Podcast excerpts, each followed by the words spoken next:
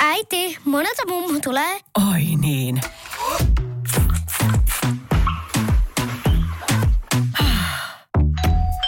Helpolla puhdasta. Luonnollisesti. Kiilto. Aito koti vetää puoleensa. Tämä on Podplay Podcast. Kalmakabinetti on Richard Larmanin tuottama podcast ja blogi, joka suuntaa katseensa suomalaisen kulttuurin varjoisaan alamaailmaan.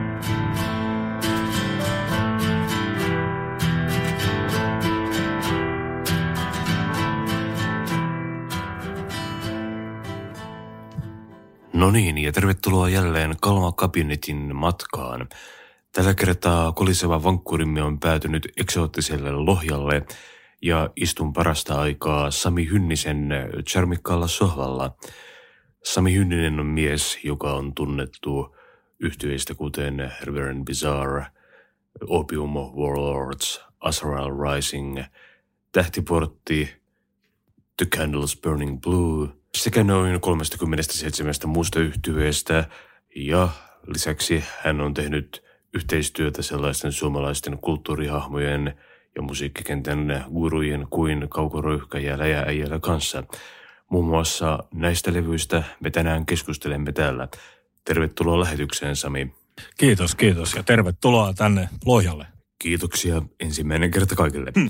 No, lähdetäänpäs kävelemään ajan askelia takaperin ja aloitetaan tästä tuoreimmasta julkaisustasi, eli Läjä-äijälän kanssa tehdystä yhteislevystä Centuries of Youth. Haluatko kertoa vähän, että kuinka tämä eittämättä mielenkiintoinen yhteistyö sai alkujysäyksensä? No se, se, se itse asiassa on, mitäkään mä nyt, mä yritän nyt jotenkin saada sellaista niin kuin kompaktia ilmaisua tähän, mutta se alun alkaen lähti siitä, että mä olin kuusitoista ja Läjällä oli semmoinen lehti kuin X, joka oli tällainen sadomaso-fetisismi-lehti. Ja tota, sar- käytännössä niin kuin sarjakuvalehti. Ja mä piirsin siihen, ehdot, tai piirsin sarjakuvan ja lähetin Läjälle ja Läjä julkaisi sen. Ja meistä tuli itse asiassa silloin niin kuin ystäviä. Tai no ystäviä ystäviä, mutta kuitenkin niin kuin, että meistä siitä hetkestä asti kehittyi se, että me olemme olleet ystäviä tosi kauan. Ja sitten tota, mulla oli semmoinen yhtiö kuin K L V ja itse asiassa silloin suunniteltiin sellaista, että K L V ja Läjä-äijälä tehdään, tehdään tämmöinen levy, missä on Läjän laulut ja sitten K L V:n niin kuin biisit. Ja siihenkin Läjä suostui ja sitä suunniteltiin, mutta ei niistä sitten tullut mitään. Ja, ja itse asiassa sen jälkeen Öö, tämä idea siitä, että joskus tehtäisiin yhdessä jotain, on ollut vähän niin kuin koko ajan, niin kuin todella kauan. Mutta tämä, aina välillä niin kuin puhuttiin, että minkä tyyppistä se voisi olla, ja että se oli jopa semmoinen idea, että mä tekisin niin kuin semmoisen puhtaan Doom-levyn, johon Läjä laulaa. Mutta sitten se kääntyikin niin päin, että Läjä sanoi, että hänellä on tällaisia juttuja. Ja mä tiesin hänestä, hänen näistä elektronisista jutuista, ja mulla on ne hänen solo-levyt. Ja sitten hän sanoi, että voisiko se ollakin niin päin, että hän tekee ne musiikit. Mä sanoin, että totta kai, että mä pidän sun musiikista. Ja, ja tota, sitten se alkoi niinku pikkuhiljaa kehkeytyä ja Läjä lähetti mulle ne, nää tämän, mikä nyt ilmestyi, niin tän nämä pohjat ja mitä tykkäät ja tykkäsin heti. Ja sitten sit se oli, meillä on ollut koko ajan tämä prosessi sellaista, että mä oon aina sanonut, että älä nyt, että nämä on niin kuin ihan valmiit. Niin sitten hän aina muutti niitä ja se niin kuin eli sillä tavalla, mutta sitten me saatiin niin kuin se pohja, että okei, tällainen tämä on. Ja mulle tuli silloin heti niin kuin mieleen, että tämän levyn nimi on Centuries of Youth, mikä on napattu sellaisesta kahdeksankymmentäluvun alun T V-sarjasta kuin Brideshead Revisited, eli Mennyt maailma, mikä on mun yksi ehkä suosikki T V-sarjoja. Ja nyt siis painotan, että kahdeksankymmentäluvun nyt se on tehty uudelleen. Mä en ole nähnyt niitä, mutta enkä halua nähdä. Mutta se, tota, siinä oli tämmöinen viittaus Centuries of Youth ja, ja se sopii jotenkin helvetin hyvin siinä mielessä, että Läjä on käsitellyt niissä omissa soololevyissään ikääntymistä ja siihen liittyviä asioita ja niin kuin aikaa. Ja mua on aina kiehtonut lapsesta asti aika ja tämmöinen niin kuin eksistenssin idea, että mitä on olla ylipäänsä olemassa. Ja nyt kun viisi vuotta sitten, kuusi vuotta sitten melkein täytti neljäkymmentä, niin jostain syystä silloin alkoi se ajan käsite tulee kirkkaammaksi. Ja silloin mä tajusin, että kun me tehdään, että okei, se on Centuries of Youth, ja siinä on nämä bi- niin pohjat, ja, tai niin nämä sävellykset, ei ne mitään pohjia, nämähän on ne biisit, niin mä yhtäkkiä tajusin, että, että nämä täytyy olla mun vanhoja päiväkirjajuttuja, pä- päiväkirjakirjoitelmia, tekstejä. Ja se sopi Läjälle, ja sitten siitä se niin kuin tavallaan alkoi siitä, tai niin kuin löysi hyvin nopeasti sen lopullisen muodon. Joo, se levyn äänimaailmahan on sellaista synkkää, kylmää, pimeää, syntetisaattorikolinaa, huminaa ja pörinää. Tämä on siis kehu, vaikka ei välttämättä kuulostanut siltä. Miten te päädyitte tämän kaltaiseen musiikilliseen lähestymistapaan tätä levyä varten? Joo, tämä on siinä mielessä hauskaa, että määhän, mulla on niinku teknologinen osaaminen täysin nolla. Et mä en... Mä en pysty niin kuin, mulla puuttuu mielenkiinto niin, että mä oppisin käyttää jotain juttuja ja laitteita. Mutta mun ihan, ihan niin kuin varhaisin musiikkiinnostus on ollut kahdeksankymmentäluvun, periaatteessa niin kuin kahdeksan, jopa niin kuin voi sanoa, että vuonna tuhatyhdeksänsataakahdeksankymmentä ja kahdeksankymmentäyksi, niin niinä aikana syntynyt tällainen niin sanottu, silloin ei kukaan puhunut siitä, mutta tämmöinen futuristinen synapop. Eli mun ensimmäiset bändit, mistä mä oon silloin ihan pikkulapsena tykännyt, on ollut Human League ja Ultravox ja sitten sit artisti nimeltä Kim Wilde, jonka musiikki on itse asiassa aika hyvä. Se on jotenkin unohdettu semmoisena vähän niin kuin tyrkkyosastona, mutta se, ne, on, ne on hienoja kappaleita. Et mun niin kun musiikin harrastaminen lähti tämmöisestä syntetisaattorivoittoisesta, Classics Noveauksia, tämmöisiä. Tosi heillä nyt oli ihan bändikin, mutta kuitenkin niin kuin tämmöinen tyylilaji, Japan, Duran Duran, mitä niitä nyt olikin. Ja sitten sit vuonna kahdeksankymmentäneljä mä innostuin tämmöisestä niin kuin raskaammasta musiikista, niin kuin heavy ja rockmusiikista. Et mun mä, mun niin kuin ihan, ihan varhaisimmat lähtökohdat on tällaisessa syntetisaattorimusiikissa. Ja sitten siitä se tavallaan... Aika pian myöskin niin kuin silloin ihan kahdeksankymmentäluvulla niin kiinnostuin esimerkiksi Bauhaus-yhtyeestä, jota en silloin pystynyt ostaa, koska niitä levyjä ei löytynyt mistään. Sitten mä sain niitä vasta haltuun niin yhdeksänkymmentäluvun. Kiinnostavaa ja myös yllättävääkin vähän, että sun musiikillinen tausta on noinkin pitkälle ollut lähtöisin sitten elektronisesta musiikista, koska se on mulle itselleni ollut vasta musiikkityyli, johon mä olen hiljattain alkanut kunnolla perehtymään. Hyvin pitkään se tarkoitti jotain sellaista kauheaa kuin skuutteria tai jotain muita painajaismaista performanssia, mutta tota, meillä oli sitten muutama vuosi Kaukon kanssa tehdyssä podcastissa vieraana Jori Hulkkonen, tuo turkulainen elektronisen musiikin kummisetä, niin tuota, hän perehdytti meitä sitten elektronisen musiikkikentän saloihin. Okei, ja hyvä. Sieltä mä oikeastaan löysin sitten monia tosi kiinnostavia artisteja, kuten John Foxx ja muita tällaisia pimeämpiä, dystopisempia hahmoja ja löysin tavallaan kokonaan uuden kentän. Joo, ja sitten se, se täytyy muistaa, että se, että jos, jos sitten taas mulle niin kuin tavallaan teini-iässä tai lukioaikana, niin ehkä läheisin musiikkityyli oli tämmöinen vanha goottirock. Siis nyt mä painotan sanaa vanha, eli Sisters of Mercy ja Bauhaus ja Christian Death ja, ja Virgin Prunes ja Joy Division, Fields of Nephilim. Niin tota, joka oli ottanut taas sitten David Bowilta aika paljon, mutta David Bowie taas on sitten ottanut Marc Bolanilta ja nämä, nämä niinku tavallaan kaikki nämä Bowien ja Bolanin ja näiden vaikutukset on kuultavissa siinä Siinä kahdeksankymmentäluvun alun, seitsemänkymmentäluvun ihan lopun syntetisaattoripopissa, koska siinä tuli äh, niin kuin verrattuna johonkin punkkiin, joka oli tietty seitsemänkymmentäseitsemän ja seitsemänkymmentäkahdeksan siinä, niin siinä tuli sellainen, että sen sijaan, että katsotaan niin kuin ulospäin maailmaa ja aletaankin katsoa sisäänpäin. Että siis on semmoinen niin kuin tietynlainen eksistentiaalinen juttu. Ja sitten siihen myöskin, mikä, mistä mä jo lapsena pidin, mikä, mutta jotenkin niin kuin aavistin, että tämä on niin kuin tahallinen jopa provokaatio oli se, että kun Duran Duran tai Japan yhtyeen, niin ne alkoi pukeutua fiksusti, niin kuin sinäkin olet nyt pukeutunut. Eli siihen liittyi se, ja, ja Duran Duran oli videoilla jossain hienoilla tämmöisillä moottorijahdeilla, ja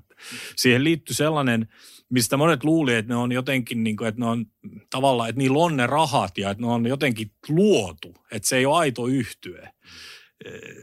Niin sehän kuului siihen tietynlaiseen jopa nihilistiseen maailmaan, että se niin kuin kahdeksankymmentäluvun alun synapopin koko maailman kuva oli aika kylmä ja, ja synkeä ja toisaalta sitten se saattoi olla tällainen Duran Duran-mainen niin kuin luksusmaailma. Mm.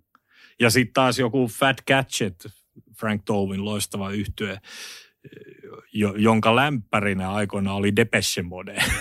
niin tota, Frank, Frank Tovey teki jopa sellaisen sitten taas niin kuin kantanoton, kan, kannanoton tähän tällaisen luksuselämän biisillä Luxury. Hän oli vähän niin kuin poliittisempi, mutta kuitenkin hänenkin sen musiikki oli aika puhtaasti sellaista. Aha, okei. Okay. Tuonne tota, että se meni niin kuin, tai Frank Tovey alkoi kommentoimaan sitä maailmaa, missä nämä muut eli, mutta mut hänkään ei ehkä tajunnut, että, ne, että sen, ni, niiden elämä, kun Spandau-palleet ja kaikki näin, niin se oli tota, vähän niin kuin ehkä jopa sarkastista. Mm, mutta se oli hyvin kylmä maailma. Siis mä, mä, on, mä muistan hyvin ö, tapahtumat vuodesta kahdeksankymmentä eteenpäin. Ja mä muistan sen kahdeksankymmentäluvun tosi kirkkaasti, vaikka olinkin ihan pikkupoika. Mutta mua kiehtoi jo silloin se maailma. Ja mun niin kun se ö, lä, tulokulma musiikkiin on semmoinen hyvin kylmä ja jopa ehkä tietyllä tavalla tunteeton. Mikä sitten taas, kun sit löysi niin kun sen heavy-musiikin, niin se, se on jotenkin mun ajattelumaailmassa sellaista pyöreätä ja lämmintä ja aika fyysistä. Se on niin sellaista kehollista. Et siihen liittyy semmoinen kehon ja seksuaalisuuden olemassaolo, mikä taas niissä alkuperäisissä synäbändeissä, niin ne oli hyvin epäkehollisia. Ja, ja niihin liittyy tämä niin kuin meikkaamisen tietynlainen tyyli, kalpeat kasvot ja semmoinen eleettömyys, mikä oli tietenkin otettu Kraftwerkilta, mutta kuitenkin niin kuin ihan tällaisen niin kuin pop-musiikkiin tuotuna, joku Don't You Want Me Baby, that, mikä se Don't You Want Me, mutta kuitenkin niin, niissä kaikissa on semmoinen etäinen, yksinäinen hahmo. Ja se, se on, mä tajuan nyt jälkeenpäin, että se on tosi paljon vaikuttanut mun ihan omaan persoonaankin.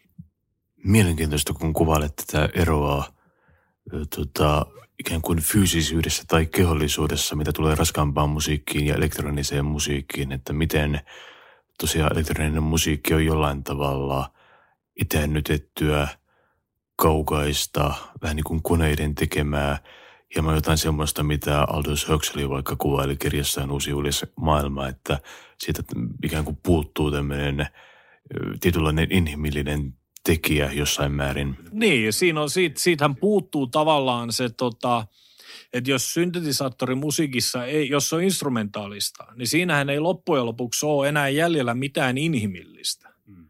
Vaikka se tietenkin se taiteellinen työ on täysin ihan sama. Mä en ole koskaan ymmärtänyt, en, en, johtuen siitä, että mä, mun musiikkiharrastus alkoi, tai se, ei se ollut mitään harrastusta, mutta se, että mä täysin, että mä pidän vaikka Human Leagueista, niin se on varhaisimpia muistoja, mitä mulla on. Niin se tota, mulla oli niinku itsestään selvää, että musiikkia tehdään tällaisilla niin sanotuilla koneilla, mutta sitten jossain vaiheessa, kun alkoi itse soittaa, niin sitten huomasi, että on sellaisessa kulttuurissa, missä vielä yhdeksänkymmentäluvullakin jotkut sanoi, että toi ei ole oikeasti soitettua. Mm. Niin mulla ei ollut ikinä sitä ongelmaa. Mä pidin tosi paljon muu, myöskin niin kuin Bronski-biitistä, joka oli vielä enemmän kone, koneellista ja, ja tota, tai jostain siis Soft Cell ja Mark Almond, niin on mulle tosi tärkeitä. Et siinähän ei ole enää jäljellä. Siinä on periaatteessa sama kokoonpano kuin Suicide-yhtyeessä, jonka mä löysin paljon myöhemmin. Siinä on tosiaan semmoinen samanlainen puoli, kuten niin monessa taiteenlaissa, että on oma estetiikkansa, johon täytyy tavallaan perehtyä ehkä jopa aika syvältäkin ennen kuin sitä alkaa todella ymmärtää, että mistä se tulee ja mistä se toimii. Tarkoitan nyt vaikka sellaista, että kun kuulee ekaa kertaa jotain jotain vanhaa norjalaista alkuaikojen synkkää black metallia tai näkee ekaa kertaa jonkun Pasolinin italialaisen neorealistisen elokuvan, niin tavallaan miettii, että mitä ihmettä tämä on, mitä tässä oikein tapahtuu, kunnes tavallaan jossain vaiheessa alkaa ymmärtää, että miten tämä tietty laji toimii, kuten nyt, kuten nyt vaikka elektroninen musiikki, että mikä on sen tausta, mistä se tulee ja millaisilla keinoilla se vaikuttaa sun tietoisuuteen. Ja sitten kun tämmöinen ymmärrys pikkuhiljaa alkaa syntyä, niin sitten sä alat todella pitää siitä ja ymmärrät, että mitä siinä tapahtuu. Mutta se vaatii tietynlaista siirretyshoitoa ikään kuin alkuun. Siinä on vähän niin kuin, sitä voi verrata siihen, kun lukee kirjoja, niin aina kun aloittaa uuden kirjan, niin mulla ainakin menee kolme sivua siihen, että mä pääsen kiinni siihen rytmiin, millä se kirjoittaja kirjoittaa. Mm. Että mulla saattaa se ensimmäinen sivu olla, niin että mä joudun lukemaan pari kertaa sen. Että jos mä oon lukenut jonkun toisen, tai tietenkin aina lukenut jonkun toisen kirjan, niin heti ei tavallaan mukaudu siihen. Ja sit se, mä voin hyvin kuvitella, että, että kuulee Bursumia ensimmäistä kertaa, koska mä muistan, milloin mä oon kuullut sitä ensimmäistä kertaa. Niin se tota... Tavallaan se kielioppi sen ymmärtämiseen puuttuu. Tämä ymmärtäminen on väärä sana, koska ei musiikissa ole mitään ymmärrettävää, mutta se, että sä tavallaan in, innostut siitä, niin sä tarvit sen, tavallaan siinä on se pieni aika, että sun pitää totuttautua. Joo, mä itse tunnistan haasteena vaikkapa paljon valokuvaushommia tehneenä, että mä en kerta kaikkiaan ymmärrä mitään klassisesta maalauksesta. Mä kunnioitan sellaista suuresti. Ne on hienoimpia juttuja, mitä voi kuvitella jotkut Delacroixin tai Caravaggion maalaukset. Mutta koska multa puuttuu ymmärrys siitä, että miten klassinen maalaustaide tai modernin maalaustaide oikeastaan toimii, niin mä en pysty purkamaan sitä osiin samalla tavalla kuin vaikka valokuvaa, että mitä tarkalleen tässä tapahtuu, mitä tekijä on tehnyt tuottaakseen tällaisen efektin. Tai aivan sama klassisessa musiikissa siinä, missä jonkun pop-kappaleen mä saan helposti pilkkoa osiin kuin terävällä japanilaisella kokkiveitsellä ja todeta, että tällainen soundimaailma tuottaa tällaisia tuloksia, tällainen lyriikallinen ratkaisu tuottaa tällaisia tuloksia. Mutta, mutta perhana, kun mä olen kuuntelemassa jotain, jotain Stravinskia tai Beethovenia, mun on vaan todettava, että mä en kerta kaikkiaan ymmärrä mitään sointuvereistä tai muista klassisen musiikin elementeistä. Mä voin vaan kuunnella, että tämä on hienoa ja vaikuttavaa, mutta mulla ei ole mitään kerroja, mitä tässä tapahtuu. Periaatteessa mä ajattelen niin, että, että jokainen teos pitäisi olla niin kokonaisvaltainen, että kuulijalla ei ole mitään tavallaan tarvetta tähän lähtöasetukseen, mistä me nyt molemmat puhutaan, mikä me ollaan käyty tavallaan itse läpi, että sä tarvitset sen. Mutta mä, mä, mä, mä niin kuin pyrin tekemään itse omat työni niin, että ihan kuka tahansa voi. Tämä ei ole nyt, tämä ei ole, tässä ei ole ideana mikään tällainen maailmansyleily, vaan ihan puhtaasti lähtökohta siinä, että mm, esimerkiksi niin kuin nykytaide, joka on ohittanut jo tavallaan abstraktin taiteen jo melkein sata vuotta sitten. Tämä on kuitenkin helvetin kauan sitten, että mietitään milloin abstraktitaide on alkanut tulee, niin tota, on olemassa joitakin taiteilijoita, jotka jos niillä on näyttely, niin ne sitten sit niinku haastattelussa puhki selittää sen, mitä he on tehnyt. Mm. Niin mä koen niin, että silloin se itse työ on epäonnistunut. Mm. Että se, et, jos mä teen äänilevyn, joka on tietenkin paljon älyllisesti yksinkertaisempi kuin joku, joku tota, tanssiteos tai joku taidenäyttely, mutta joka tapauksessa niin mun lähtökohta on se, että se pitää olla Öö, vastaan otettavissa myöskin semmoiselle ihmiselle, joka ei ymmärrä tiettyjä sellaisia siellä niin kuin eri tasoissa olevia piilomerkityksiä tai viittauksia. Et siellä voi olla niitä ja on niitä viittauksia ja erilaisia tällaisia niin kuin jopa ajatusleikkejä, mutta silti sen pitää toimia niin, että siinä, sen levyn mukana ei tarvitse tulla selityslappua. Tai että jos mä, teen, jos mä tekisin jonkun piirroksen, niin mä en, niin mä en niin kuin suos... se pitää olla sellainen, että sitä ei että et jos joku kysyy, että kerro mistä tämä äh, juontaa, mm. niin mä sanoin, että en mä suostu kertoa mitään. Eli levin mukana ei tarvitse toimittaa käyttöohjetta. Niin, se, niin. Että jotenkin tuntuu, että yhdessä vaiheessa taidetta ja jopa, jopa niin kuin musiikki tuli semmoinen, että tarvitaan käyttöohjeet siihen. Mm. Mun mielestä, mä ymmärrän sen, että joku haluaa tehdä niin sanotusti haastavan työn, se, teoksen, mutta sekin pitäisi pystyä, kun mun lähtökohta nykytaiteeseen tai vaikka nykymusiikkiin, niin sanottuun nykymusiikkiin, joka sekin on jo aika vanha, eli toisen maailmansodan. Siitä se kai se jakopinta klassisen ja nykymusiikin välillä on, mutta kun Schrömperit ja nää, niin niissäkin mä ajattelen itse niin kuin kuluttajana, että mun ei tarvitse ymmärtää yhtään mitään. Kyse ei ole niin kuin ymmärtämisestä, mutta sitten huomaa, että itsekin puheessa usein sanoo, että, että mä yritän ymmärtää tota jotain.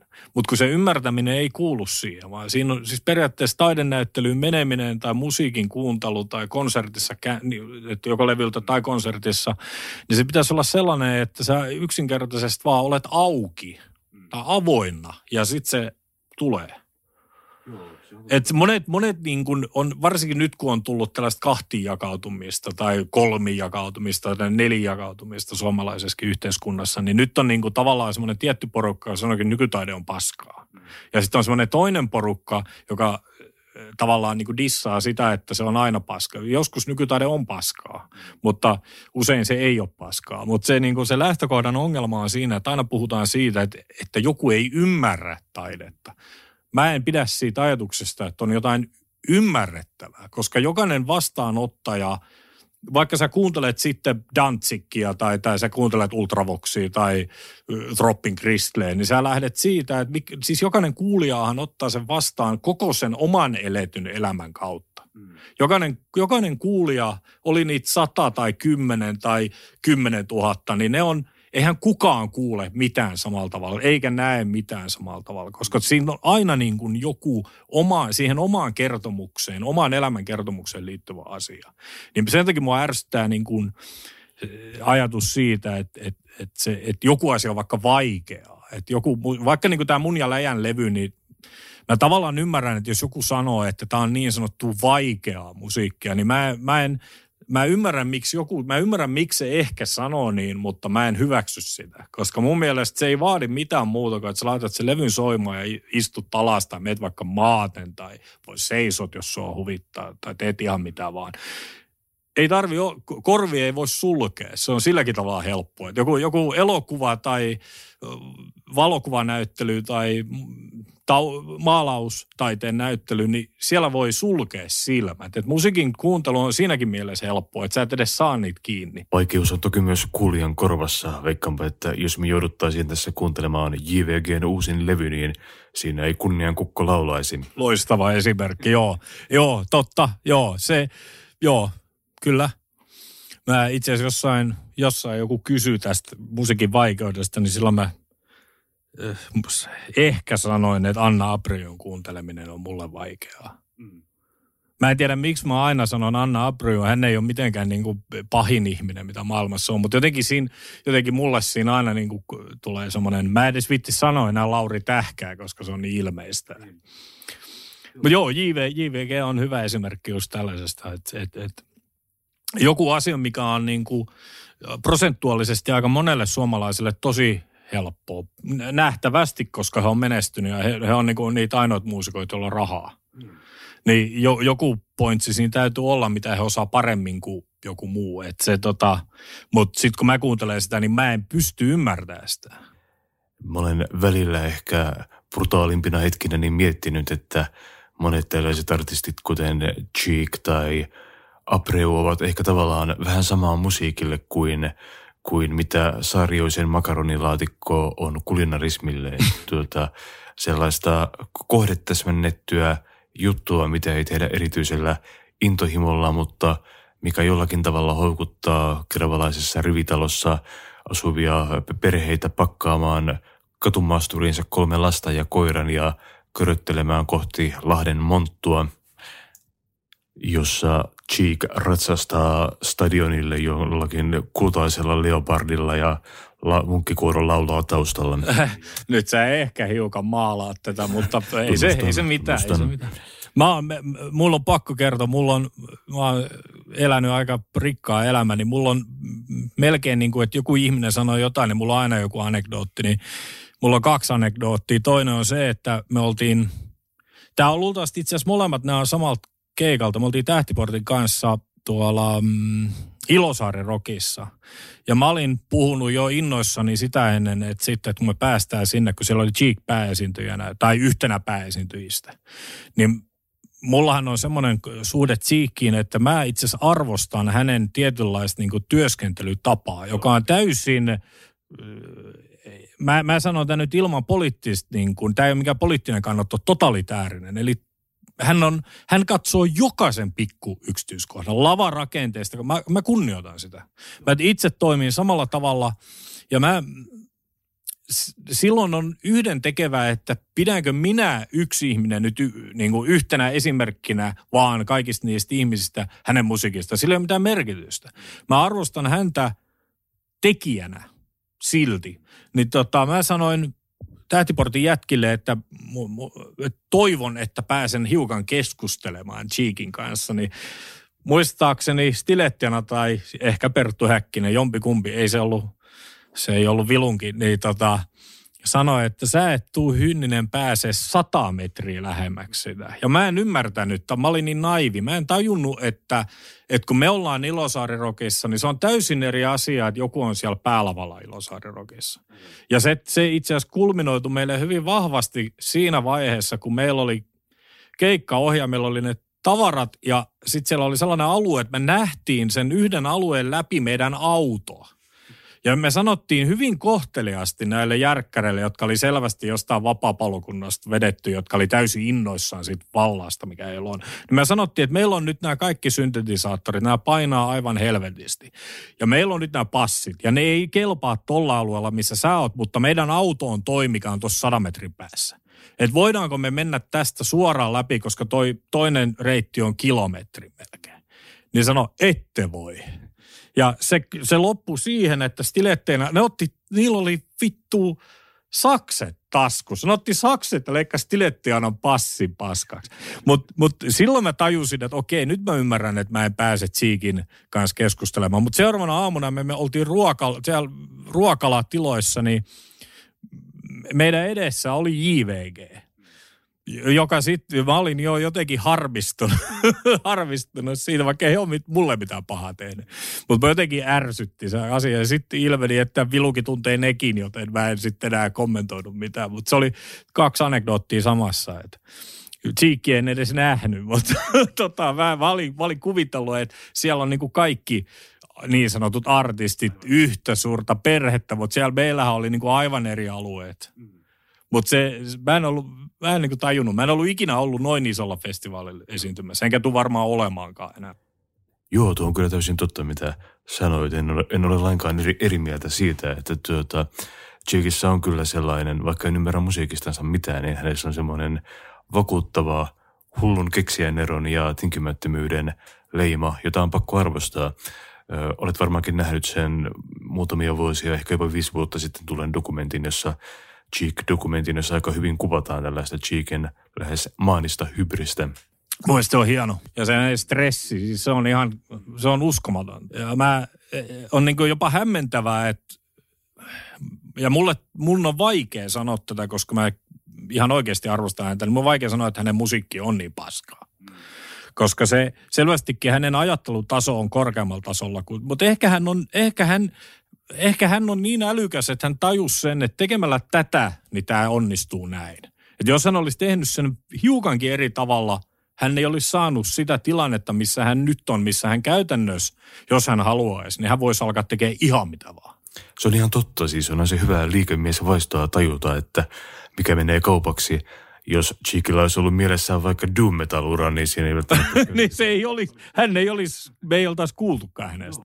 Jos palataan tästä hieman yllättävästä Cheek-polusta hieman perinteisemmälle maanperälle ja astumme takaisin Centuries of Youth-levyn pariin, niin tuota, ilmeisesti tässä oli kiinnostavana piirteenä se, että nämä levyn sanoitukset ovat peräisin sun vanhoista päiväkirjoistasi. Niin, no mä yritin sitä avata siinä mielessä, että se Centuries of Youth oli niinku tavallaan, että okei, tämän levyn nimi on tää. Ja sitten kun mä aloin miettiä sitä, että mä ja Läjä ollaan juteltukin tällaisesta niin kuin ajan kulumisesta ja että miten niin kuin ajan ymmärtäminen muuttuu tiet, tietyssä vaiheessa ja tavallaan se niin kuin laajenee, laajenee ja samaan aikaan tulee kompaktimmaksi niin kuin mitä aika on. Niin mä tajusin, että mullahan on vuodesta yhdeksänkymmentäviisi vuoteen yhdeksänkymmentäkahdeksan, joka sattuu olemaan vielä aika semmoinen merkittävä ajanjakso mulle monessakin mielessä, niin mulla, mulla oli päiväkirja. Ja sitten mä aloin käymään sitä päiväkirjaa läpi ja, ja tota, edit, editoimaan siinä mielessä, että mä siis niinku editoin sieltä irti materiaalia. Mä en itse sitä materiaalia muokannut lainkaan. Ja se oli niinku hyvin tärkeää, että mä Läjän kanssa tässä niinku siinä vaiheessa sitä produktio juteltiin tästä ja sitten mä sanoin, että, että näin se toimii ja että se voisi olla. Ja sitten Läjä sanoi, että toi on hyvä idea. Hänhän ei ollut tietenkään nähnyt niitä tekstejä, mutta tota... Sitten se on tehty niin, että, että tota, mä otin sieltä päiväkirjasta tiettyjä osioita ja editoin ne niin kuin, niistä tuli niin kuin elementtejä, joista mä rakensin ne biisit. Et se ei ole niin, että yhdessä biisissä on just sen päivän. Siinä voi olla monelta eri jopa parilta vuodelta. Mutta mä rakensin niin kuin niistä elementeistä tietyistä pienistä niin kuin soluista sen, aina sen biisin, mutta samaan aikaan siinä levyssä mukana tuleva tämä lyriikka, tämmöinen vihkonen, niin siinä ne on leikkaamattomassa muodossa. Eli ne on niin kuin oikeassa päiväkirjan muodossa ja ne on niin kuin siinä aikakronologiassa. Eli ne biisin, jos sä yrität löytää sieltä niin kuin biisin sanat, niin sä et tavallaan löydä niitä, koska ne on monissa eri päivissä. Mutta se tota, jotenkin se niin kuin, kun mä kuuntelin niitä Läjän sävellyksiä, niin se, se oli tosi nopeasti. Mä pystyn enää niin kuin löytämään jotain tiettyä hetkeä, milloin tämä ajatus tuli, mutta se oli niin kuin hyvin nopeasti täysin selvää, että se tehdään näin. Ja että se on nimenomaan, että se on tämän levyn juttu. Ja, ja itse asiassa mä käytinkin sen kaiken materiaalin, mitä siinä pystyi käyttämään. Sitten siinä oli vielä jännää se, että mä editoin ne päiväkirjahommat ja sitten kun mä menin studioon tekemään niitä, tai itse asiassa se oli, ei se ollut edes studiossa, oli ihan treeniksellä, niin missä mä... Timo Ketola äänitti sen ja tota, niin se, se materiaali oli täsmälleen niin paljon kuin mitä niihin biisiin tarva, tar, tarvi. Mm. Et sit kun mä tein niitä, niin mä totesin, että mä oon käyttänyt kaiken ja kaikki on tavallaan tullut tehty. Et se siis tulee tämmönen niinku simulaatioteoria ajatus, että onko tää niin kuin, joku on niinku tehnyt tämän juonen valmiiksi. Ja onko niin, että tämä ei jää tähän vaan? Teillä on toinenkin levy tässä jo suunnitteilla. Joo, toka levy on äänitetty jo. Että se tota, siitä puuttuu ehkä pieniä jotain mausteita. Mä ehkä lisään sinne jotain melujuttuja vielä, mutta se on, se on äänitetty ja ö, miksaamatta. Ja mulla on, olen kuullut myöskin kolmannen ja neljännen levyn materiaalia. Että kolmas levy on kokonaan sävelletty ja neljäs levy on puoliksi. Tai sanotaan kaksi kolmasosaa valmiina. Ja myöskin niin kuin lyyriset ideat, että mitä semmoinen, no siihen neljänteen on jo tekstejäkin. Että tämä on, tämä on jotenkin tota, mulle ja Läjälle ominainen tapa työskennellä, että ne niin kuin, tämmöinen niin kuin kronologia siinä julkaisujärjestyksessä tai tällaisissa, niin sille se ei niin kuin vastaa sitä. Kun jotkuhan bändit muusikot tekee niin, että ne tekee to- tokan levyn, niin niille ei ole enää mitään jäljellä. Mutta toisaalta mulla oli, mulla oli niin kuin Reverend Bizarressakin näin, että silloin kun se ennen kuin ensimmäinen levy ilmestyi, niin mä tiesin, mitä kolme ekaa albumia tulee olemaan. Mä oon aina ihmetellyt tietyssä mielessä niitä ö, muusikkoja, jotka sanoo, että Et joko, joko sanoo niin, että elän päivän kerrallaan ja en suunnittele liikaa. Tavallaan se semmoinen niin kuin suunnittelu on hirveän paha asia. Mutta mulla se ei ole kyse suunnittelusta, vaan siitä, että niitä ideoja on niin paljon, että sit niitä voi laittaa niin kuin, niitä voi niin kuin palapelinä rakentaa ja toi kuuluu tonne ja kaikki niin kuin lopulta loksahtaa paikoilleen. Mutta tavallaan itselleni niin kuin ominainen tapa on ollut ihan, ihan alusta asti, että niitä ideoja on koko ajan enemmän kuin sä pystyt tekemään. Ja teidän työtapakin ilmeisesti poikkeaa vähän perinteisestä bändikämpällä notkumisesta, että te ette, ette istu samassa fyysisessä tilassa, vaan sähköisesti hoidatte kaikki nämä hommat. Ei, Läjä on Oulussa ja, ja lähet, lähet, on lähetellyt mulle niitä. Et, eikä siinä ole, ei, ei siinä ole, siis se on hyvin yksinkertaista. Et se, mä kuulen ne pohjat, mä tä, tähän päivään asti niin yksikään, mitä hän on lähettänyt, niin ei ole ollut muuta kuin helvetin hyvää mun mielestä. Eli siinä ei ole, me ei olla jouduttu edes niin kuin hirveästi miettiä, että okei, tää on näin, hyvä, nyt mä teen tän näin. Läjähän kuulee sen vasta sit, kun mä oon laulanut ne.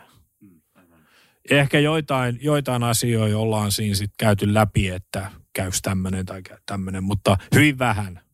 Että siinä on niinku molempi, molemminpuolinen luotto siihen, että se joku ammattitaito tai joku löytyy, että ei tarvi niinku kauheasti miettiä sitä. Mm.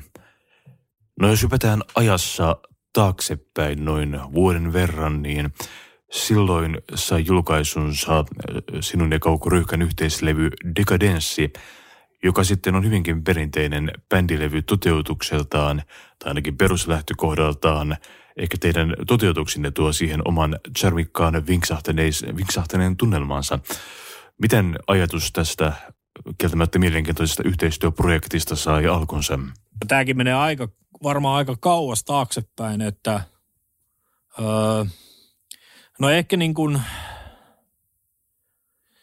varsinaisesti sen levyn alkupisteessä ei ollut, mutta vuonna kaksituhattaseitsemän Kauko oli Lohjalla keikalla ja mun, mun ja tämmöisen Toni Niemisen tämmöinen apokalyptinen folk-duo oli siellä lämpärinä ja me oltiin kyllä niin kuin Kaukon, Kaukon kanssa silloin jo tavattu, koska sitten kun me oltiin siellä, niin me oltiin jo niin kuin jollain tasolla tuttuja, mutta siitä, siitä keikasta asti niin kuin aina välillä vähän niin kuin sattumalta tavattiin tai oltiin samassa paikassa ja se, se eli niin kuin tosi kauan se idea, että jotain jossain vaiheessa täytyy tehdä yhdessä. Ja sitten kun me alettiin niin kuin aktiivisesti miettiä, että nyt tehdään jotain yhdessä, niin siinäkin oli niin, että ensin, ensin, ensimmäinen ajatus oli se, että mä olisin säveltänyt semmoisia Stooges-tyyppisiä junnaavia, aika raskaita, mutta niin kuin minimalistisia biisejä ja Kauko tekee niihin sit tekstit ja laulaa kaiken.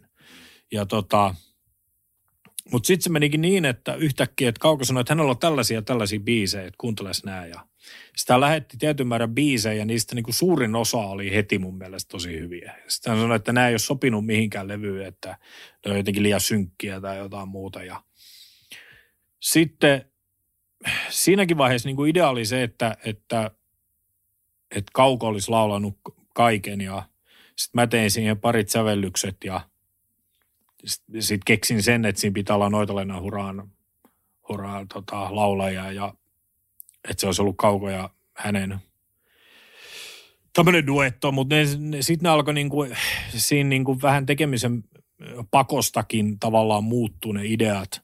Että et, et sen takia mun ääntä siinä nyt kuullaan, mutta alun perin mä en ollut ajatellut, että se olisi ollut niin kuin keskeistä.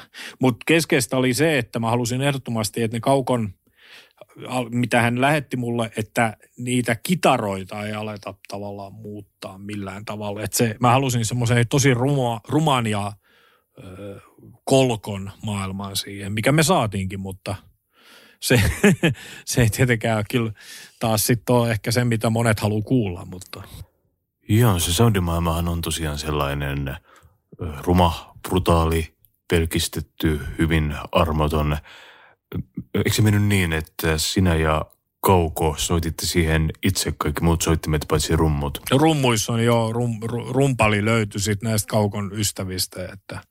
Ja sitten siellä on pari jätkää vielä vähän niin kuin vieraana ja sitten, jos nyt, toivottavasti mä en nyt muista väärin, kaksi naislaulajaa, josta toinen on siis Noitellenouraan Sari ja toinen on Tienhaaran, tai Tienhaara kokonaisuudessaan, koska se on vain yksi ihminen.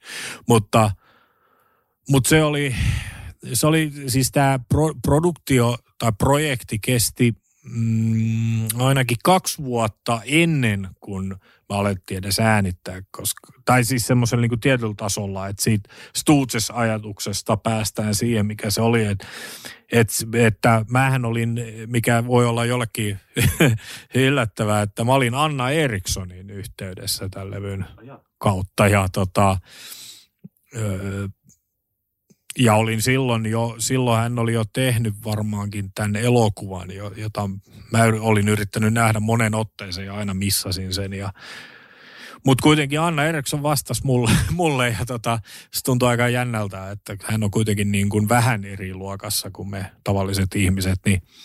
Ja silloin, silloin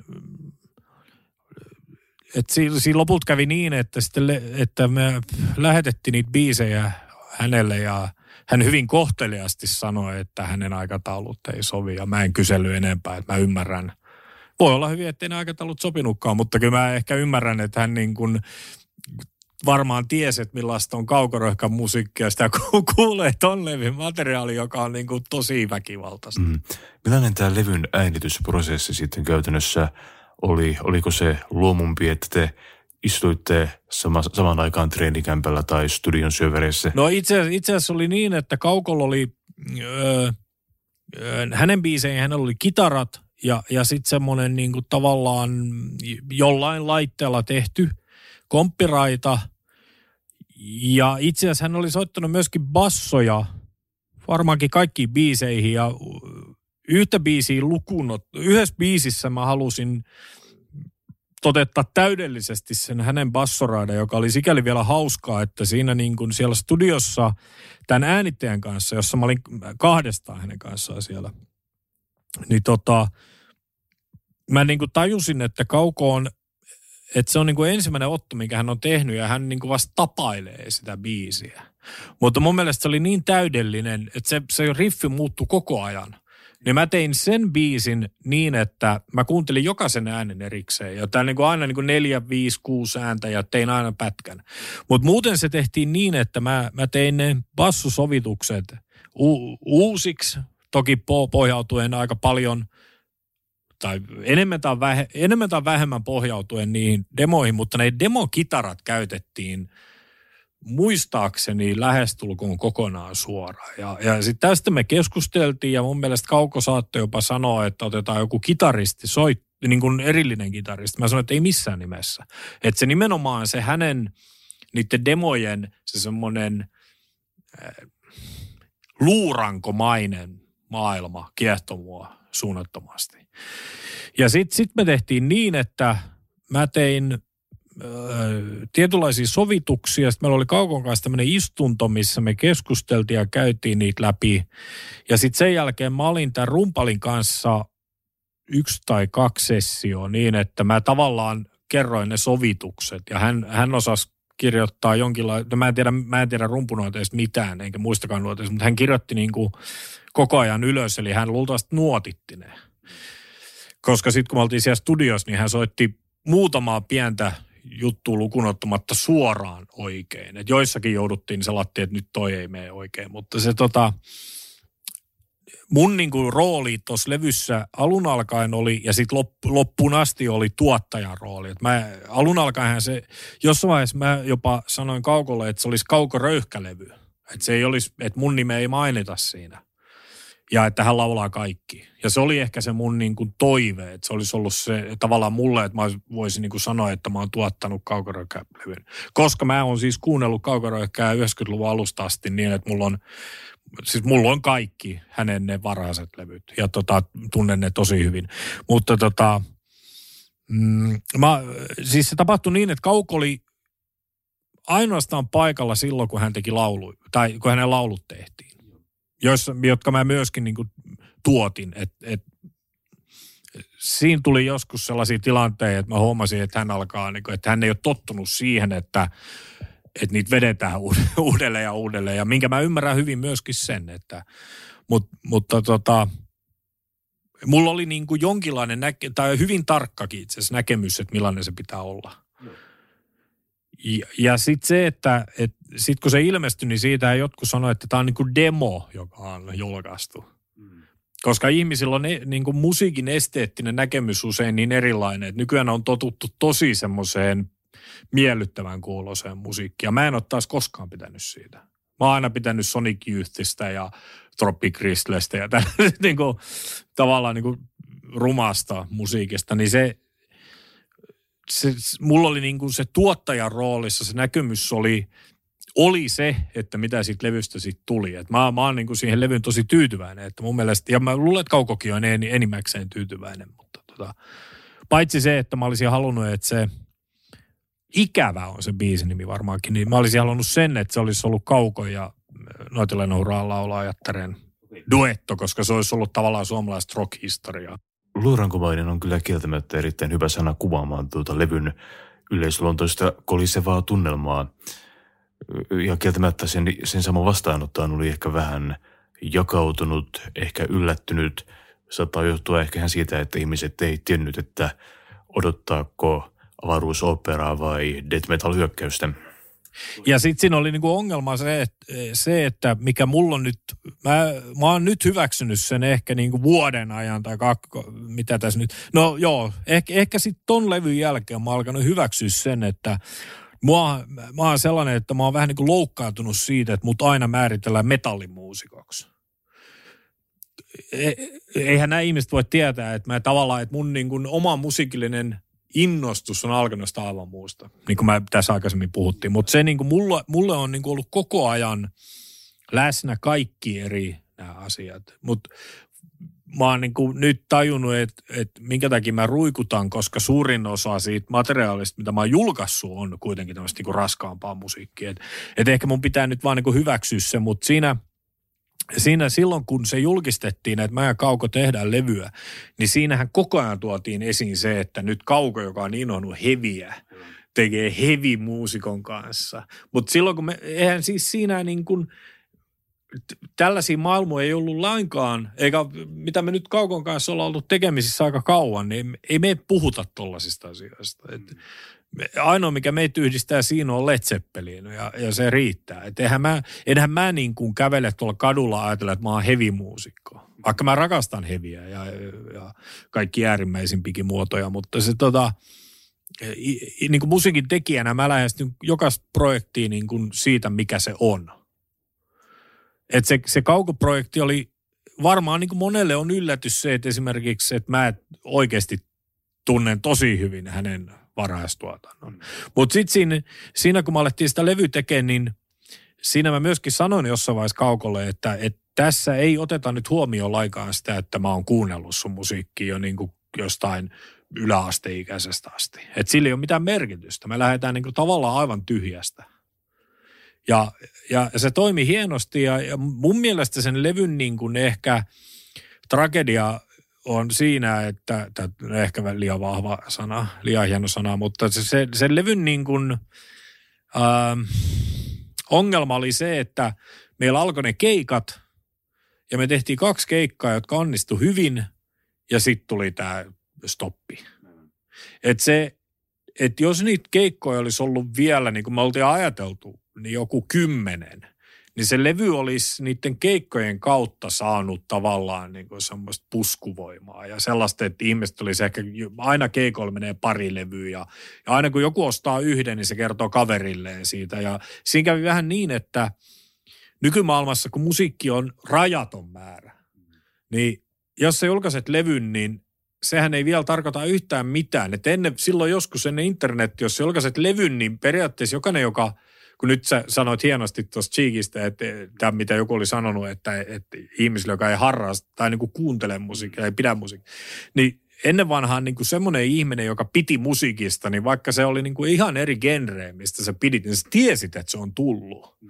Mutta nykyään ongelma on se, että ilman esimerkiksi tämä, että sä pyysit mua tähän haastatteluun, kiitos siitä, niin ilman näitähän ei niinku tavallaan niitä levyjä ei ole olemassa, kun on kaikki sitä vellovaa, lopu, siis täysin loputonta kosmosta, jossa on niinku kaikki ikinä maailmassa tehdyt levyt. Koska ne kaikki on olemassa nyt. Et silloin ennen vanhaa oli niin, että kun levy, joku King Diamondin levy ilmestyy, niin joku, jos mulla on nyt tässä vaikka Gene Krupan levy, niin tämä ei ole niinku tavallaan olemassa silloin siinä. Mutta niinku nyt kun se levy ilmestyy ja se, monet levyyhtiötkin lähtee niinku siitä, että mietitään, että miten se saadaan sinne niinku näihin striimeihin ja näihin, mistä mä en ymmärrä yhtään mitään, koska mä en käytä niitä. Mä käytän yhä C D ja L P-soitin ja kasettisoitin. Niin se, että just kun me saatiin niinku vitun hyvä meininki tämän loistavan live-kokoonpanon kanssa, niin sitten se katkesi. Mullehan se silloin sillä hetkellä oli helpotus, koska mä inhoon keikkoja. Ja mä muistan sen, että mä olin tavallaan niin kuin itsekkäistä syystä tyytyväinen. Mutta sitten hyvin pian mä tajusin, että ei jumalauta. Ja itse asiassa näin Kaukoa sitten ja juteltiin ja oltiin molemmat samaa mieltä, että se, niin kuin, se olisi vaatinut ainakin viisi keikkaa vielä. Koska se levy ilmestyi just silloin. Ja sitten sit siinä kävi niin, että se levyhän tavallaan katosi ihan totaalisesti.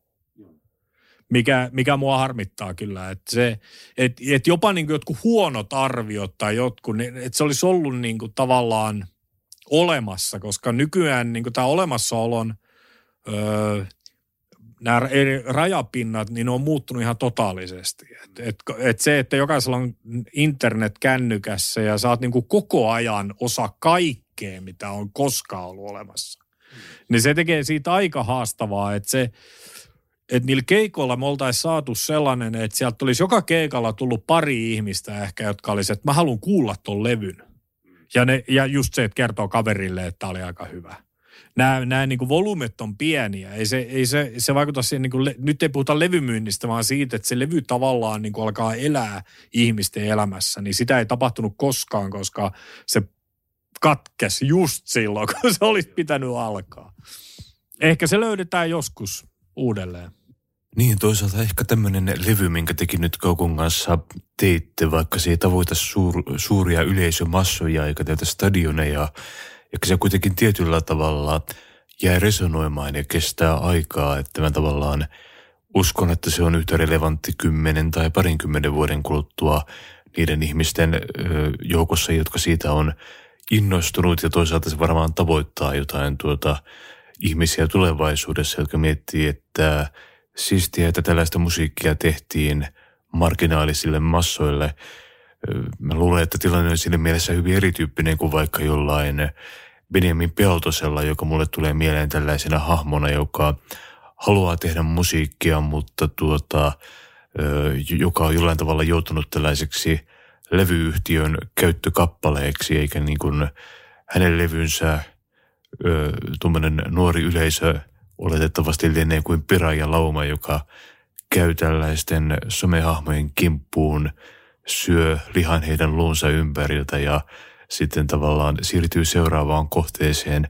Että mä luulen, että tällainenkin levy, minkä te teette, on tavallaan pieni monumentti sinänsä ja sikäli arvostettava teko. Mä, mä jossain vaiheessa ajattelin, että, että nämä kaikki niin kuin, mä edes muista, se oli sitä aikaa, kun tuossa Lähi-City Marketissa vielä myytiin levyä. Nyt sielläkään enää myydä levyä. Tällä hetkellä Lohjalla ei myy mikään muu kauppalevy kuin Prisma, missä mä käyn ainakaan. Siellä on hyviä alennuslaareja, mutta se tota, silloin ilmestyi jotain levyjä, tästä ehkä pari vuotta, tämä oli ennen tätä kaukoröikkähommaa, niin mä aloin miettiä, että, että, noi, että se oli jännittävää, että tulee joku...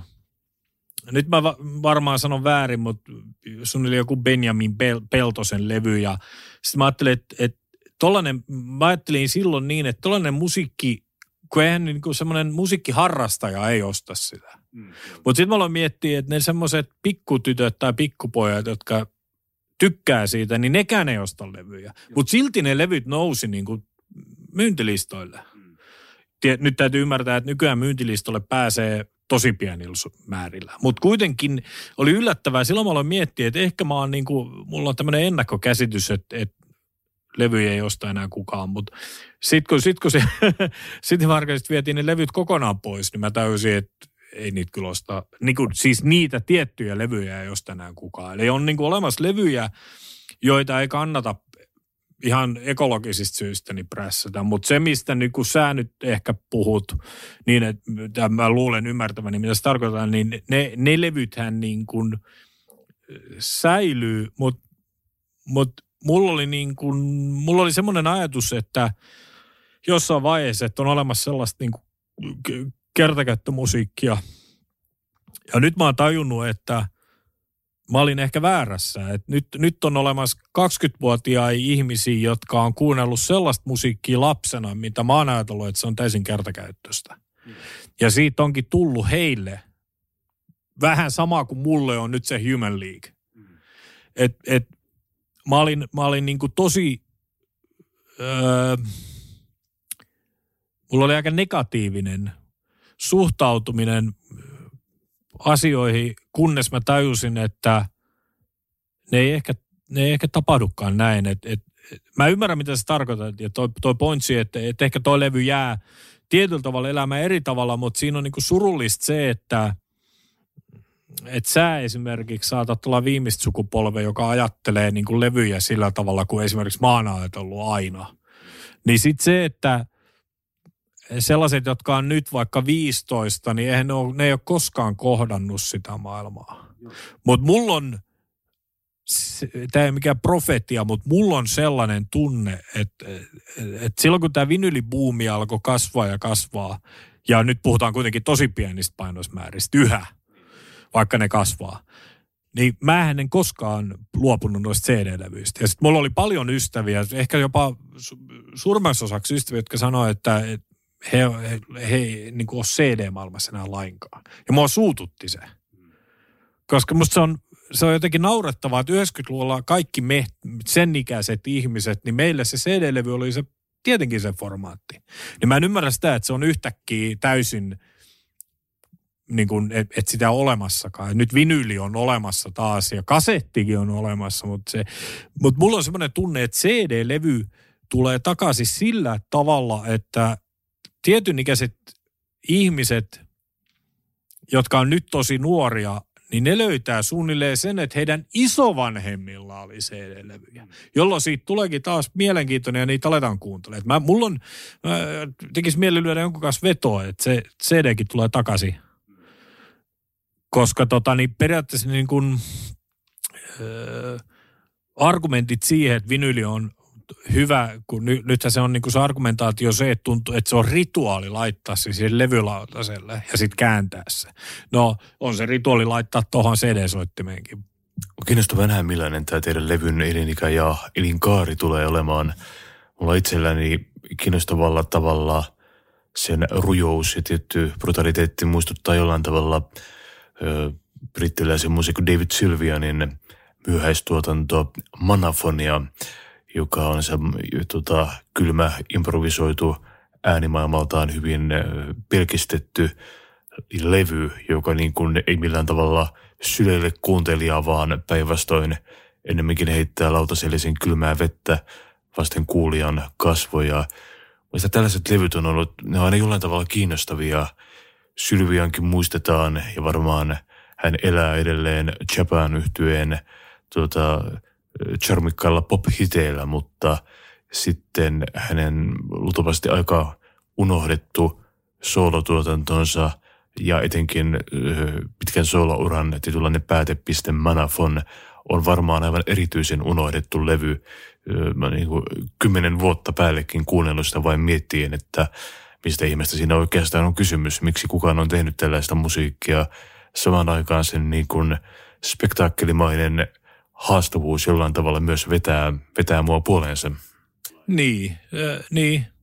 Ja, ja tässä on niin kuin hauskaa se, että Sylvianeista, niin, niin, niin mä niin kuin itsekin tavallaan tajuan nyt, kun sä puhut tuosta, että mä oon ollut, mä oon niin kuin käyttänyt aikaa, niin löytääkseni Japan-levyn parhaimpia C D-painoksia ja sitten miettii, että tämä klassinen analogia siitä, että on, onko analogia edes oikea sana tässä, mutta kuitenkin se, että Johnny Rotten tekee yhden albumin Sex Pistolsissa ja sen jälkeen hän on tehnyt onko parikymmentä Bill-levyä ja mä rakastan molempia, mutta se, että silti hän on Sex Pistolsin Johnny Rotten, niin sama se, että kun sä puhut nyt tuosta David Sylvianin soolourasta, niin mullakaan, mullakin on vaan muutama hänen näitä, eikö hän tehnyt David Byrnen kanssa?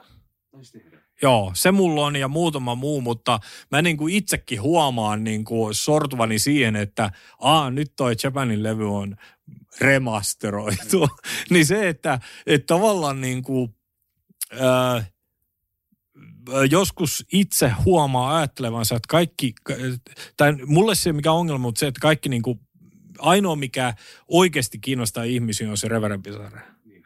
Ja sit, sit niin kuin mulle joku on joskus tullut jossain baarissa sanoa, että harmillista, että sä et jatkanut enää musiikin tekemistä. Eli tää Spinal Tap-ilmiö.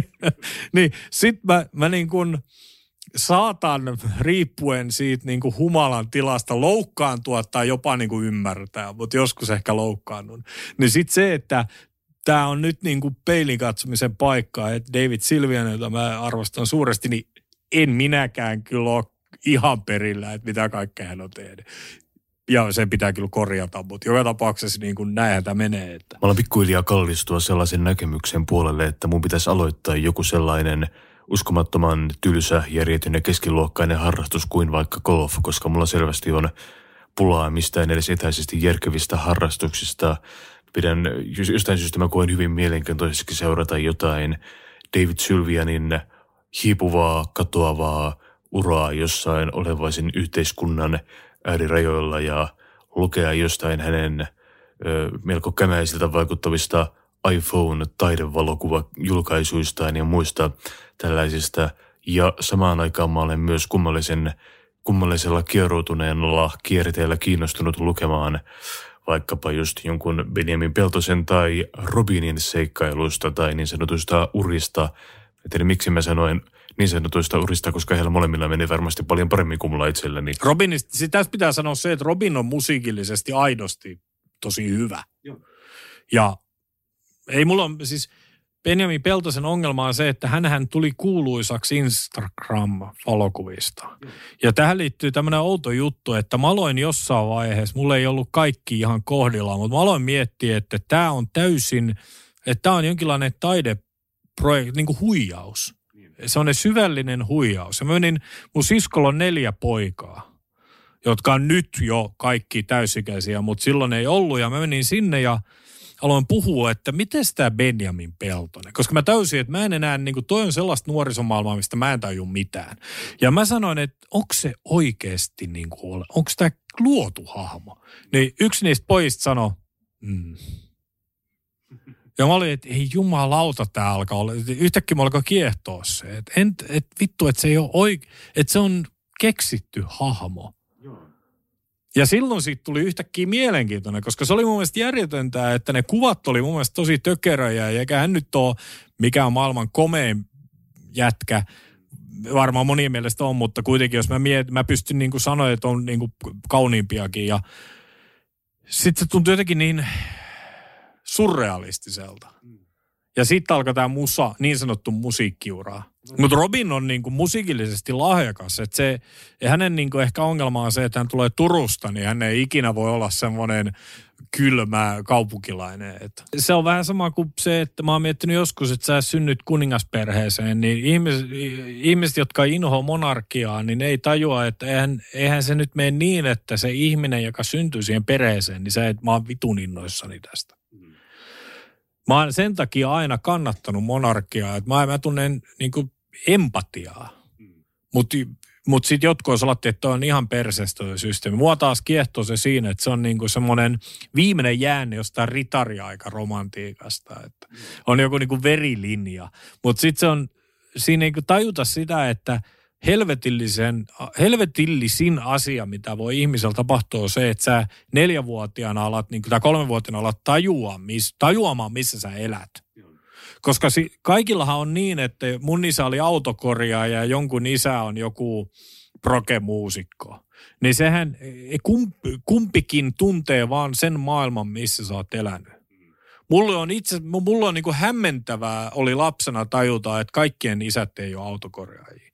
Niin se, että joku syntyy kuninkaalliseen perheeseen ja tajuaa, kun heidät vielä laitetaan niihin erikoiskouluihin, niin tajuaa, missä muuten Genesis ja Van de Graaff generaatorin jätkät opiskeli, kaikki nämä progetiivit opiskeli. Niin tota, niin se, eihän, eihän sellainen ihminen niin kuin jossain vaiheessa vaan tajua, niin kuin tulee se tietoisuus siitä, että kaikkea mitä mä teen seurataan. Ja heikompi järkinen ihminen hän tulee paranoidiksi. Mutta se, että mulla on aina ollut sympatia siihen. Mä en tiedä, mistä tämä keskustelulinja lähti, mutta sä, sä, sä pidät langat käsissä. Tai sotken ne entisestään entistä pahemmin. Se on ehkä mun journalistinen linjani. No, puhutaanpa sitten Opium Warlordsista, jossa tuota noin tinkin iskuuppimaisen paljastuksen, että kyseessä ei olekaan sinun soloprojektisi, vaan kokonainen bändi. Yllättyneitä olivat muun muassa haastattelija itse. Ei, ei, ei. Ei, se tota, joo, niin sä et esittänyt mitään kysymystä. tota, joo, ei, ei joo, että se on, ensimmäinen albumi on, siinä mä soitan yksin kaiken, mutta sitten mä ajattelen niin, että Frankie Goes to Hollywoodin levyllä tuottaja soitti kai, ensimmäisen levyllä tuottaja soitti kaiken. Ja ne tyypit sanoivat, että he haluavat olla levyllä mukana, niin se oli sanonut, että hypätkää ton uima-altaaseen. Ja hän mikitti sen ja sitten se loiskahdus on siellä levyllä. Niin periaatteessa kuitenkin Frankie Goes to Hollywood on yhtye. Nyt on pakko nopeasti tähän väliin mainita, että muutama viikko sitten Turussa, kun haastattelin Jori Hulkkosta, niin tuota, hän kertoi tismalleen saman tarinan. Ai joo, no niin, mutta hän on sivistynyt ihminen, hän on sivistynyt ihminen. Mutta sitten se, niin kuin, joo, mä, mä, mä oon niin kuin ajatellut niin, että mä oon Opium Warlordsin tuottaja. Että se on niin kuin mun rooli. Tuottajahan tekee kaikenlaista sitten, mutta öö, tokasta albumista lähtien, niin pois lukien levy Droner, niin siellä on rumpali ja sitten sit meillä on urkuri.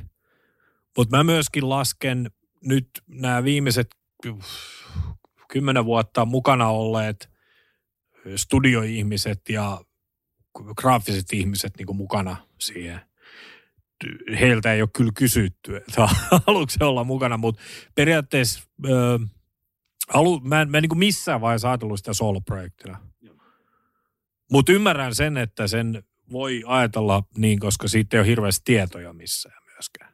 Niin. Mehän tehtiin se ensimmäinen levy niin, että mä sanoin levyyhtiölle, että mitään nimiä ei saa paljastaa. Ja se oli aika typerä lähtökohta, koska tota, se ilmestyi vielä Cobra Records, eli levykauppa X:n kautta, ja heillä oli kyllä hyvin vaikeaa. Niin kuin. Sitä painettiin aika paljon, ja sitten sitä ei yhtäkkiä kukaan halunnut. Koska ei kukaan tiennyt, että mitä helvetti tämä on. Se oli hauskaa, kun sä tuossa just vähän aikaa sitten julkaisit Facebook-sivullasi jonkun blogikirjoituksen, jossa joku tällainen hifi-laitteisto blokkaaja, jolla on ilmeisesti tuhansien ja tuhansien euron, eurojen arvoiset laitteet kotonaan, oli, oli arvostellut erään Opium Warlords-kappaleen noin niin kuin hifi-kuuntelijan kannan, näkökannalta. Joo, tuosta kolmannesta levystä. Yllättävä valinta. Mä jotenkin näin mielessäni, kuinka joku istuutuu ö, ihmisnojatuoliin, joka on tarkasti laitettu kaiuttimien väliin ja ottaa armilasien vähän konjakkia, himentää valot ja laittaa Opium Warlordsin pauhaamaan kuunnelleen jotain hertsien huminaa ja syvyyksien sinfoniaa. Jotahan siis yleensähän tässä kuunnellaan vastaavissa tilanteissa jotain Pink Floydin Dark Side of the Moonia tai sellaista. niin, niin, tai toi, toi Steely-Danin Aja, joo. Se oli aika jännä sikäli, että sitten kun mä, mä en sitten kyllä myöskään kuunnellut enää uudelleen sitä kyseistä biisiä, eli God in Ruins, mutta mä aloin niinku miettiä, että siinä kyllä ehkä tota, se tilan, kun nää, näitä hifistejä kiinnostaa varmaan tämä tila, miten niinku tila on äänitetty, niin se on kyllä varmaan onnistunut aika hyvin, mutta en, en, en kuunnellut itse sitä. Mä en kuuntele koskaan mitään omia levyjä. Tässä kohtaa meillä on siis selvinnyt, että Opium Warlords on ainakin tietyllä tavalla bändi. Miten sen musiikki syntyy? Teetkö sä sanat ja sävelet? Sanotukset enimmäkseen, mutta esimerkiksi sitten taas Dronerilla ihan tietoisesti kaikki oli lainattu. Ekan levy, ekan levyllä oli Aleister Crowley lainattu, että ne tekstit saattaa olla, olla lainattu ja nyt itse asiassa tähän, mitä nyt tehdään tällä hetkellä, tätä kuudetta albumia, niin mä, mulle tuli tommonen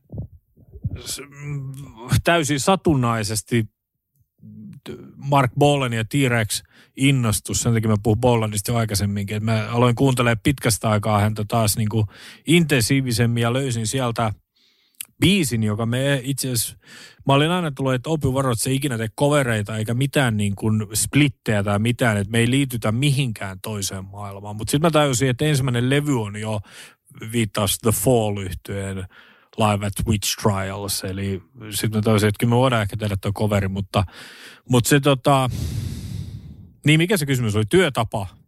Öö, hyvä kysymys. En, en todellakaan enää muista, mitä kysyin, mutta tota, kysyin jotain muuta. Varmaan ty- kysymys oli suunnilleen sellainen, että miten, miten syntyy Opium Warlordsin musiikki? Poljetko sä urkuharmonia Lohjalla öisin vai, vai miten se tapahtuu? No itse asiassa sävel, mä sävellän niin kuin ilman mitään. Että se tota, mm, sit mä, sit mä bassolla tai kitaralla katon, että miten se, miten se niin kuin tavallaan tulee tähän kollektiiviseen maailmaan. Mutta se mun työskentelytapa vähän outo siinä mielessä, että mulla on, mulla oli tosiaan silloin, kun se ensimmäinen Reverendin levy oli vasta jossain miksauksessa, niin mulla oli melkein koko, koko se Reverendin niin kuin tuotanto. Ja ennen kuin ensimmäinenkään Opium Warlords-levy ilmestyi, niin mä, mä tiesin niin kuin jonnekin numeroon kymppiä asti, että mitä ne sisältää, enemmän tai vähemmän. Joissa oli vaan niin kuin konsepti. Eli sitä materiaalia on koko ajan vuosiksi enemmän. Tällä hetkellä mulla on luultavasti niin kuin seuraavaksi kymmeneksi vuodeksi niin, että mun ei tarvitse periaatteessa tehdä mitään uutta, mutta mä et ole toki niitä tulee. Nyt mä, mä niin kuin on vuosia toiminut niin, että mulla tulee jotain uusia ideoita, niin mä annan niitä vaan mennä. Koska mulla on niin paljon sitä, että mä, mä, mä haluan vaan saada sen materiaalin pois. Mä, mä katsoin jo ihan muutamia päiviä sitten, tuli erittäin hyvä Zapp, Frank Zappa-dokumentti. Ja en missään nimessä vertaa itseni Frank Zappaan niin kuin tekijänä. Hän, hän on ihan omassa maailmassaan. Mutta tota, hänen työtapa oli, hänen ja sitten ehkä Stanley Kubrickin työtapa on sama kuin mulla. Et, et se on semmoista niin kuin loputonta työntekoa. Mä teen joka päivä näitä hommia ja, ja, ja se on niin kuin, niin se on vaan loputon työntekoa. Et se, samaan aikaan mä tajuan, että se ei ole työntekoa siinä määrin kuin vaikka, että joku on leipuri tai joku on ö, kadunlakaisukoneen käyttäjä. Mutta mut, mulle se käy työstä. Eli se, on, se ei ole mitään, mä tiedän, että on monia bändejä, jotka sanoo, että me tehdään tätä niin kauan, kun se on hauskaa, mutta mä en ole ikinä tehnyt sitä sen takia. Eli se lähtökohta on aina ollut se pakonomainen tarve. Se ei ole edes tarve itseilmaisuun. Mua ei kiinnosta tippaakaan ilmaista itseäni. Mua, niin kuin, mua ei kiinnosta tuoda itseni niin kuin, tavallaan esille lainkaan, vaan mä haluan tuoda sen työn. Ja sitten samaan aikaan paradoksaalisesti se työ on kaikki, mitä minä olen. Tavallaan tuo lähestymistapa tuo mieleen, vaikka alla onkin aivan eri Stanley Kubrickin, joka siis oli myös tunnettu pikkutarkasta työskentelytavastaan, kuinka hän ei tyliin taisi kuvata kaikki elokuvansa Britanniassa, mutta senttiseltiltä lavasti muita maailmojen kaupunkeja sinne ja oli niin kuin todella metodistisen tarkka jokaisessa yksityiskohdassa, kameran linssien valinnassa ja lavastuksessa. Hän ei, hän, hän, kaikki ne on kuvattu, kuvattu siellä tietyn kilometrin määrän päässä. Mieti, mieti, mieti siis, eikö Full Metal Jacket on myöskin tehty sinne? Se on, ja, ja se on... Se on uskottavampi kuin jotkut dokumenttipätkät, mitä sä näet Vietnamissa. Joo, siis Kubrickhan oli nero ja hullu. Tämä on semmoinen aika tavanomainen kombinaatio. Öö, mutta se oli tosiaan vaikka hänen tapansa ottaa kymmeniä, kymmeniä jopa satoja ottoja jostain kohtauksista, kunnes hän sai jonkun omasta mielestään tärkeän asian juuri tismalleen oikein, niin se on tosiaan kombinaatio näistä kahdesta maailmasta, täydellisestä hulluudesta ja täydellisestä neroudesta. Tuo on niin kuin kiinnostavaa, että elokuvakin formaattina on tavallaan yhtenevä, että lopputulos on aina semmoinen puolentoista tunnin tai parin tunnin pätkä, mutta sen voi tehdä miljoonalla eri tavalla täydellisenä vastakohtana sitten Kubrickille, mutta kuitenkin samaan, samaan vanhan, vanhojen herrasmiesten liigaan, vanhojen epäilyttävien herrasmiesten liigaan korjataan, niin tätä kuuluu myös vaikkapa Woody Allen, joka sitten on niin kuin tunnetusti äärimmäisen nopea työskentelytavoissaan, että hän ottaa kohtauksesta yleensä ehkäpä yhden oton korkeintaan kaksi ja siirtyy saman tien seuraavaan, ja hän tekee elokuvan vuodessa ja käytännössä loppumattomalla liukuhihnana tuottaa niistä. Siihen nähden monet niistä on yllättävänkin hyviä, osa taas ymmärrettävästi aika huonoja. Niin, tämä on kaksi koulukuntaa. Et siinä on, niinku, siinä on Andrei Tarkovski ja Kubrick ja sitten olemassa nämä, tava, voisi sanoa, niinku roiskasijat. Joo. Ja sitten sit on joku Robert Altman, joka on jossain siinä välissä. Että hän roiskasee, mutta sitten saattaa olla ihan helvetin tarkka. Ja toisaalta kun nyt mietin sinua ja Kaukoa, niin ehkä teissäkin on vähän tällaista koulukuntaeroa. Kaukohan on toimissaan hämmästyttävän tehokas, että hän konekiväärinomaisesti ampuu joka vuosi kirjoja ja C D-leviä ulos.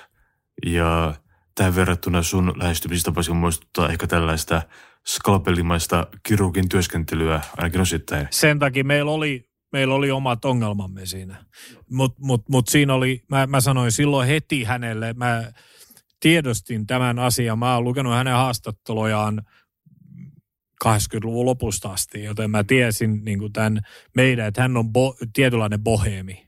Ja mä oon lähestulkoon niin kuin tällainen tietyssä mielessä ehkä läheisimmäisen militaristinen niin kuin studioihminen. Militaristinen on huono, mutta siis jollain tavalla, miten se olisi niin kuin joku, siis äh, anti-bohemi, niin, tota, niin se, nämä oli, mutta mut nämä oli sellaisia, mitkä mä olin, mä tiesin, että silloin kun mennään studioon, niin näistä tulee ongelmia. Ja niistä tuli. Niistä tuli ongelmia ja tota, mä lähdin, mähän lähdin siitä produktiosta kaksi kertaa kokonaan pois. Se on ainoa. Mä oon aina ollut sellainen, että, vai, että silloin kun tehtiin Reverend Bizarre Harvigeron metalli, niin mulle lääkäri, siis psykiatri sanoi, että sä et mene enää päiväksikään sinne studioon. Ja mä menin ja tein sen loppuun ja menin sitten siellä Helsingissä masteroinnissa. Me jatkettiin suoraan masterointiin, niin sehän mä olin jo niin kuin psykoosis. Ihan niin kuin puhdasta helvettiä ja mitä mä tein, niin kuin häpeän asioita, mitä tein siellä. Mutta se, että niin kuin, mutta se joo, mutta mut, että joo, niin siinä... Röyhkä hommas, mä niin kuin nostin kädet ilmaan ja sanoin, että nyt tämä ei pysty jatkuu enää. Siinä oli tiettyjä sellaisia juttuja, missä tota,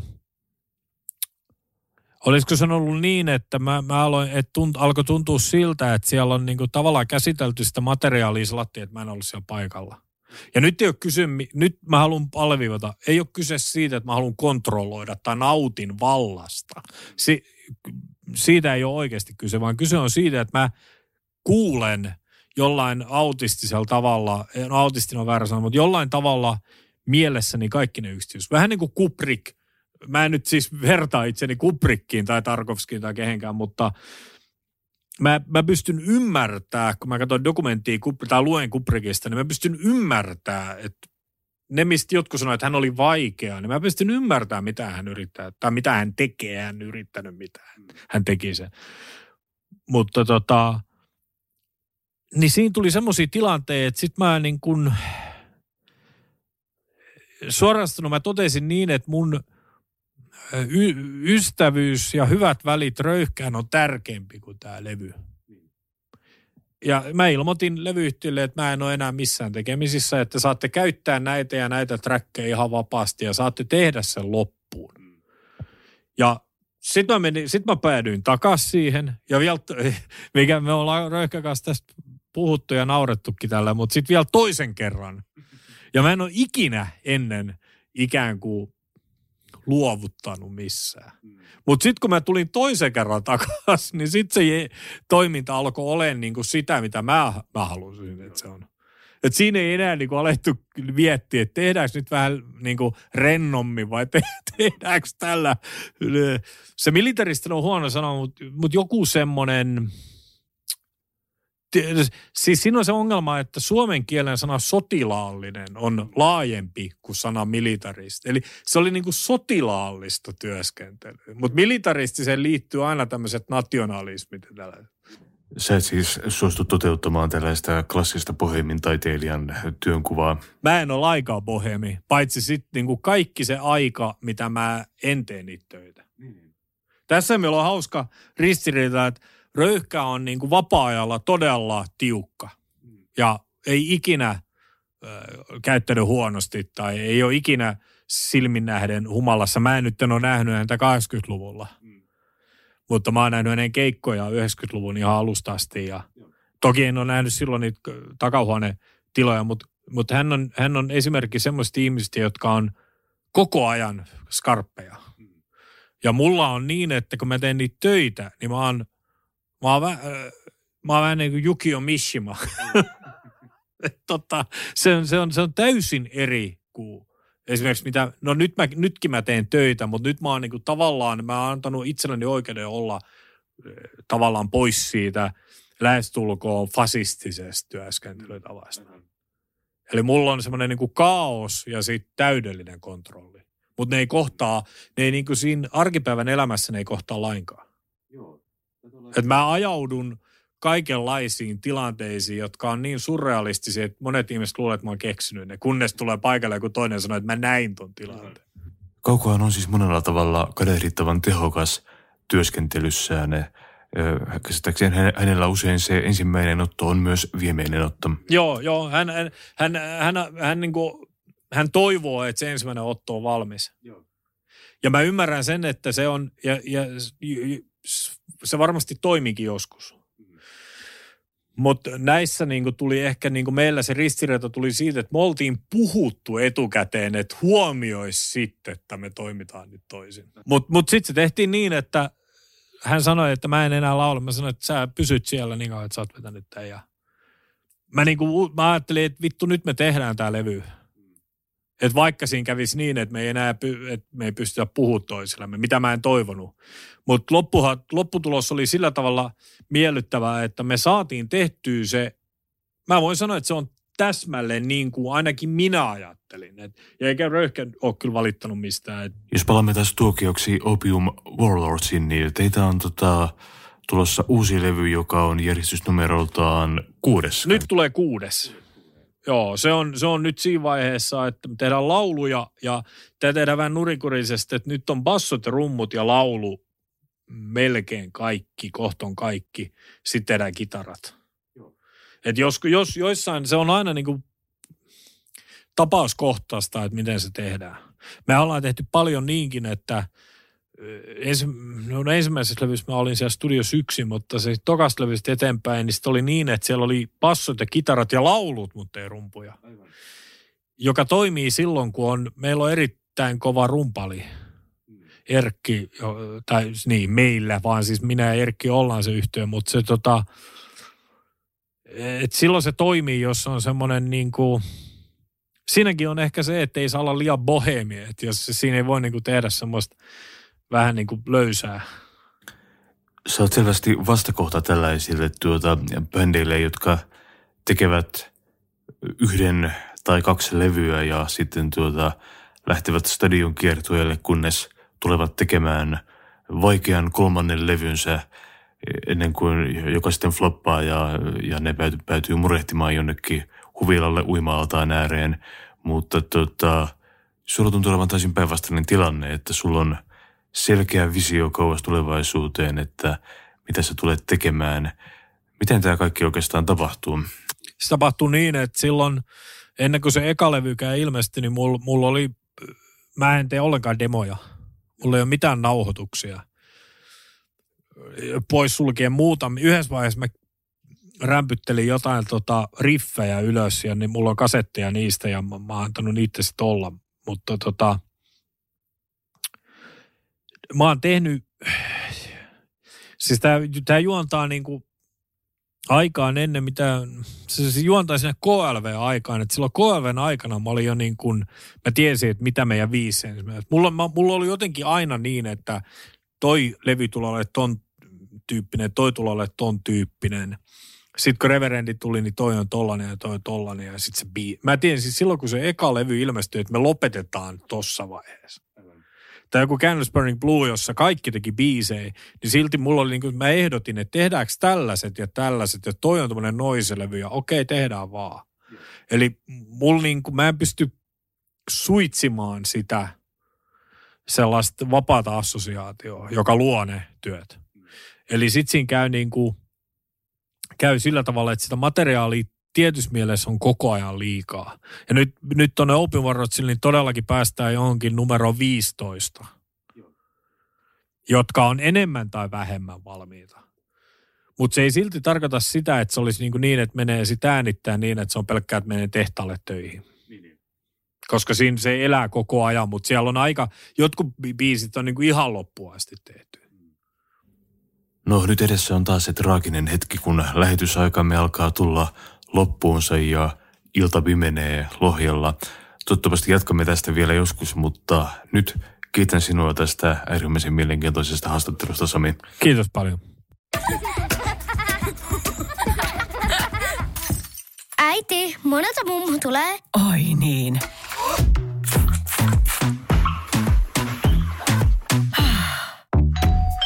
Helpolla puhdasta. Luonnollisesti. Kiilto. Aito koti vetää puoleensa.